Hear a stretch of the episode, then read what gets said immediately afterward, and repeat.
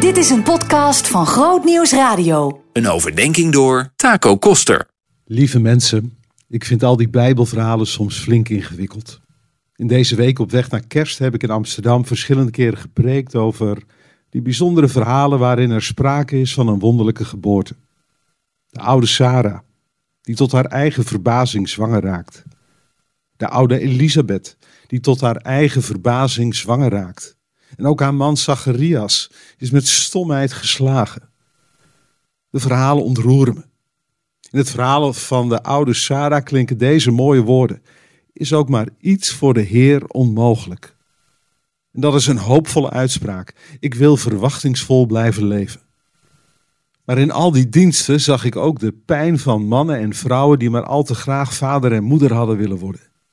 Maar hun verlangens en hun gebeden waren niet verhoord. Hoe ingewikkeld is dat? En ik realiseer me dat ik makkelijk praten heb. En dat ik me de pijn en de teleurstelling nauwelijks kan voorstellen. En ik realiseer me dan dat geloven ingewikkeld kan worden. En misschien herken je dat in jouw leven en in jouw geloven. Misschien ook niet. Ik weet wel dat je die pijn en teleurstelling mag uitspreken. Naar mensen toe en ook naar God toe. Afgelopen week mocht ik bij een afscheidsdienst van een oude vrouw iets vertellen over Psalm 42. En dan treft het me dat de rauwheid van het leven onder woorden wordt gebracht. Niets geen gepolijst verhaal. Je hoort dit soort uitspraken. Wat ben je bedroefd, mijn ziel? Wat ben je onrustig in mij? Of dit: tranen zijn mijn brood bij dag en bij nacht, want heel de dag hoor ik zeggen, waar is dan jouw God? Of de openingswoorden: zoals een hinde smacht naar stromend water, zo smacht mijn ziel naar u, o God. Alle ruimte voor de rauwheid en de complexiteit van ons bestaan. En de kerk is wat mij betreft de plek waar we dat eerlijk naar elkaar toe mogen uitspreken. Als de kerk een plek moet zijn waar het leven vlekkeloos is, waar mensen perfect zijn en waar alle vragen makkelijk beantwoord kunnen worden, dan ben ik uit die kerk verdwenen. Mijn leven is niet vlekkeloos.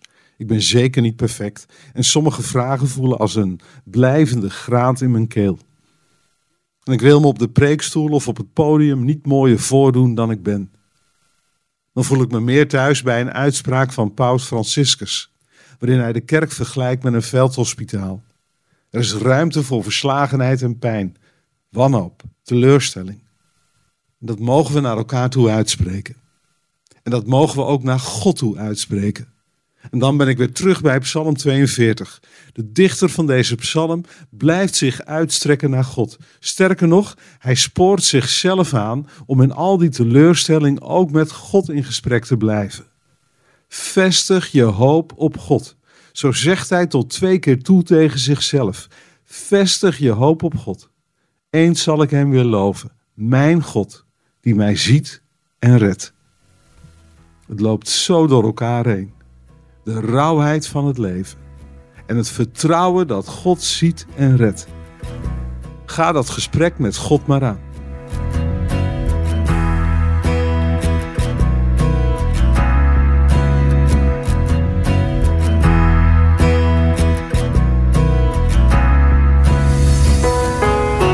Meer verdieping? grootnieuwsradio.nl/podcast